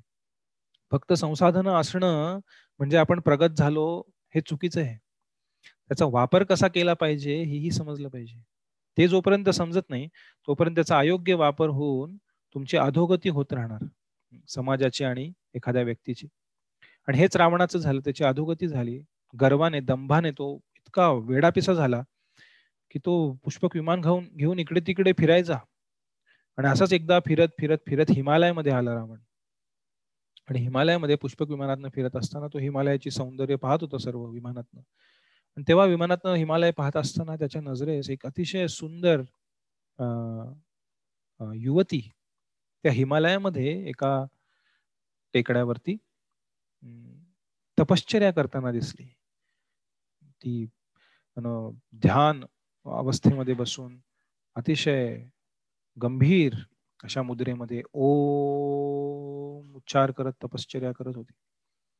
तेव्हा रावण अतिशय उत्सुक झाला. तर म्हटलं एवढ्या मोठ्या घनदाट हिमालयाच्या अरण्यामध्ये ही कोण युवती आहे? तरुण सुंदर युवती आणि अशी वलकल घालून तपश्चर्या करते. तेव्हा रावण त्या पुष्पक विमानातनं खाली आला आणि त्या तरुणी समोर जाऊन उभा राहिला आणि तो तिला विचारू लागला तू कोण आहेस? आणि तू इथे काय तपस्या कर तपस्या करत आहेस? आणि तेव्हा त्या तरुणीने अतिशय विनम्रतेने हात जोडून रावणाला सांगितलं की माझं नाव वेदवती आणि मी इथे एक ऋषी आहेत. त्यांची मी कन्या आहे. आणि माझी इच्छा आहे की भगवान विष्णू हे माझे पती म्हणून मला प्राप्त करायचे आणि माझ्या वडिलांनी सांगितलंय मला तपस्या करण्यासाठी त्यामुळे मी इथे तपस्या करत आहे. ज्यावेळी रावणाने विष्णूंचं नाव ऐकलं तेव्हा तळपायाची आग मस्तकाला गेली. तो म्हणाला की तू विष्णू? तो क्षुद्र शुल्लक विष्णू? त्याच्यासाठी तू तपस्या करतेस? बघ मी साक्षात रावण इथे उप- उपस्थित आहे. नंतर रावणाला रावण नाव मिळालं. आधी त्याचं नाव दशग्रीव होतं. सर्वांना रडवणारा म्हणून रावण असं त्याचं नाव पडलं. आणि तो म्हणाला बघ मी इथे आहे. आणि माझी अशी ख्याती आहे मी सर्व देवतांना हरवलेलं आहे लंका माझ्याकडे आहे आणि पुष्पक विमान माझ्याकडे पहा मी किती शक्तिशाली आहे आणि माझ्याकडे एवढ्या सिद्धी आहेत एवढ्या माझ्याकडे तांत्रिक मांत्रिक शक्ती आहेत. आणि हे सर्व माझ्याकडे आहे. तू चल लंकेला मी तुझी मला तुला माझी पट्टराणी बनवेल. आणि तो पूर्ण काम भावनेने वेढापिस झाला त्या तरुणीचं सौंदर्य पाहून. आणि तो विष्णूचं नाव ऐकून चिडला होता भयानक. आणि तो म्हणू लागला चल माझ्यासोबत. आणि वेदवती हात जोडून म्हणाली हे अशक्य आहे. ना? मी माझं हृदय भगवान विष्णूंना दिलेलं आहे आणि विष्णूंशिवाय कोणीही माझा पती होऊ शकत नाही. त्यामुळे मी त्यांच्यासाठी त्यांना प्रसन्न करण्यासाठी तपश्चर्या करते तुम्ही कृपया इथनं जसे आलात तसे निघून जा. अतिशय शांत स्वरात तिने त्याला उत्तर दिलं. तुम्ही निघून जा जसे आलात तसे. रावण इतका क्रोधित झाला. तो म्हणाला एकतर तू तुझ्या इच्छेने माझ्यासोबत चल नाहीतर तुला मी इथनं उचलून तुझं अपहरण करून तुला घेऊन जाईन. असं म्हणून रावणाने तिचे केस धरले. तिचे जे जटा झाल्या होत्या खूप वर्ष तपस्या करून. त्या जटांना धरलं तिला तो ओढण्यासाठी प्रयत्न करू लागला. त्याच क्षणी वेदवतीने तिच्या मांत्रिक शक्तीद्वारे तिच्या हाताला एखाद्या धार धार तलवारीप्रमाणे मंत्राद्वारे शक्ती दिली आणि एका झटक्यात तिने तिचे केस कापले आणि ती रावणापासून दूर झाली. आणि रावणाच्या हातात फक्त ते जटारूपी तिचे केस हातामध्ये राहिले. रावण अतिशय चिडला होता. तेव्हा वेदवती सुद्धा अतिशय क्रोधाने तिने रावणाला एक खूप महाभयानक शाप दिला. ती म्हणाली मी परत प्रकट होईन. आणि मी परत प्रकट होऊन मी तुझ्या सर्व नाशाचं कारण बनेल आणि तुझ्या नाही तुझ्या सर्व साम्राज्याचा आणि तुझ्या सर्व कुळाचा नाश मी घडवून आणेल आणि मी तुझ्या नाशाचं कारण बनणार आहे. असं म्हणून वेदवतीने मंत्राच्या शक्तीद्वारे तिच्या शरीरातील अग्नी प्रकट केला आणि त्याच क्षणी त्या ठिकाणी तिने स्वतःला भस्मसात करून घेतलं रावणासमोर. आणि रावण काही करू शकत नव्हता पाहत होता त्याला समजत नव्हतं काय होतंय. त्यानंतर रावण तिथनं निघून गेला अतिशय क्रोधावस्थेमध्ये. तिथनं निघाल्यानंतर पुढे रावण अयोध्येमध्ये आला. आणि अयोध्येवरती त्यांनी पाहिलं अयोध्यासारखं इतकं सुंदर नगरी अयोध्येसारखी खूप महान अशी पुरातन अशी नगरी वैवस्वत म्हणून स्वतः बनवलेली अयोध्या निर्मित नगरी आपण ऐकतो गीत रामायणामध्ये. वैवस्वत म्हणून स्वतः बनवलेली अशी अयोध्या नगरी इक्ष्वाकू कुलाचे राजे तिथे राज्य करत होते. तेव्हा इक्ष्वाकू कुलामधले एक अनरण्य म्हणून राजा तिथे राज्य करायचे. तेव्हा रावणाने विचार केला जसं मी लंका प्राप्त केली तशी आता मला अयोध्येवरती सुद्धा आक्रमण करायचंय. म्हणून त्याने अयोध्येवरती आक्रमण केलं. त्या अनरण्य राजाला त्यांनी संपवलं तिथे युद्धामध्ये. आणि खूप भयानक त्रास दिला सर्व अयोध्येवासींना त्या अनरण्य राजाला. आणि त्या अनरण्य राजांनी मरताना रावणाला शाप दिला. की आमच्याच कुळामधील एक महान राजा जो प्रकट होणार आहे त्याद्वारे तुझा पूर्ण विनाश केला जाईल रावण आणि तुझ्या सर्व साम्राज्याचा आणि कुळाचा विनाश या भावी एका राजाद्वारे आमच्या इक्ष्वाकू कुळामधल्या राजाद्वारे होईल असा शाप देऊन अनरण्य राजाने त्यांचा प्राण सोडला. आणि त्यानंतर पुढे कथा येते की कशा प्रकारे प्रभू रामचंद्रांचं प्रकट झालं कारण देवता भगवंतांकडे जाऊन ब्रह्मदेवांकडे जाऊन त्यानंतर भगवंतांकडे जाऊन प्रार्थना करू लागले की भगवंत तुम्ही प्रकट व्हा.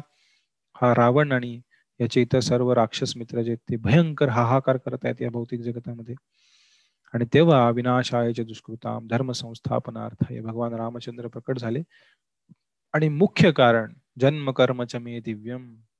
त्यांच्या सुंदर मधुर आकर्षक अशा लिलांद्वारे या भौतिक जगतातील बद्ध जीवात्म्यांना या कष्ट सोसणाऱ्या जीवात्म्यांना त्यांच्या आध्यात्मिक दिव्य लिलांद्वारे आकर्षित करून भगवंतांचे नाम त्यांचे रूप त्यांचे गुण त्यांची लीला यांच्या प्रती आकृष्ट करून या भौतिक जगतातील अज्ञान रूपी अस्तित्व नष्ट करून त्या जीवात्म्यांना परत भगवंतांच्या दिव्य अशा भगवत धामाला घेऊन जाण्यासाठी खास करून भगवंत प्रकट होतात.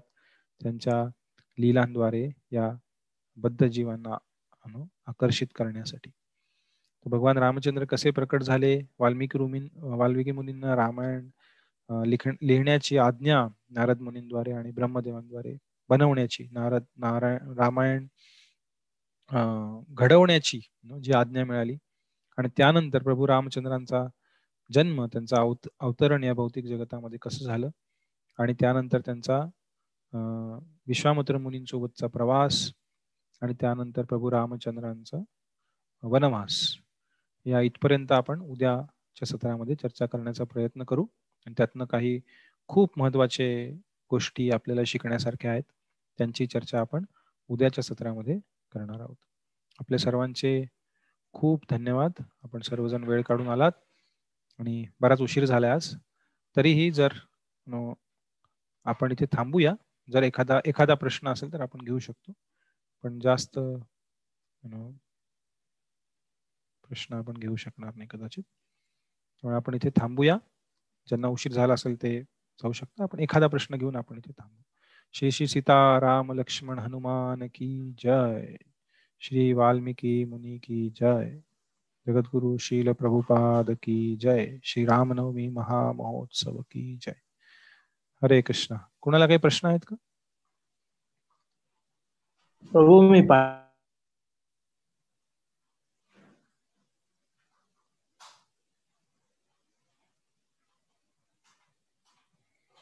प्रश्न आहेत कुणाला काही? प्रभू मी पाठ हॅलो. हा हरे कृष्णा. बोलू का? हा बोला ना. नाही नाही माझं काहीच हे नाहीये नॉलेज नाही किंवा काहीच नाही. मी फक्त रामायण सिरियल आता बघितल्यामुळे मला तेवढं एवढं लक्षात आहे की कुंभकर्ण जेव्हा हे करतो तपश्चर्या करतो तर त्याला इंद्रासन मागायचं असतं. आणि सरस्वती देवी जिभेवर असल्यामुळे तो निद्रासन मागतो चुकून. चुकून म्हणजे तो निद्रासन असं म्हणतो. हे बरोबर आहे का? हो म्हणजे बरोबर आहे. मी- बरोबर आहे ना? तो इंद्रासन म्हणायच्या निद्रासन म्हणतो. करेक्ट असं अनेक ठिकाणी आहे शास्त्रांमध्ये. ते अजून एक प्रश्न आहे. जर रामायण दोन करोड वर्षांपूर्वी झालं अंदाजे तर त्याच्यामध्ये अनेक प्रलय झाले असतील शास्त्रानुसार तर तरी सुद्धा आपण पाहतो की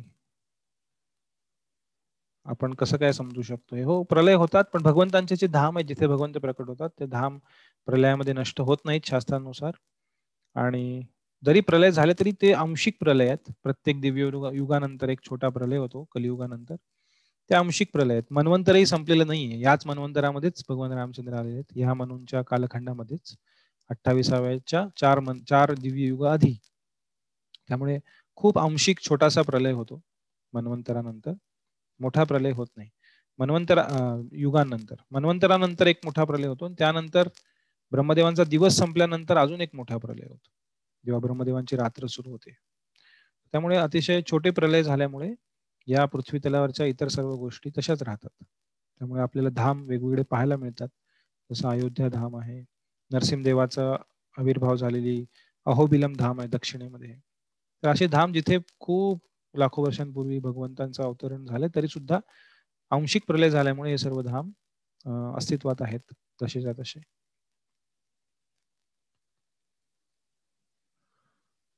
हरे कृष्ण. अजून काही प्रश्न आहे कुणाला?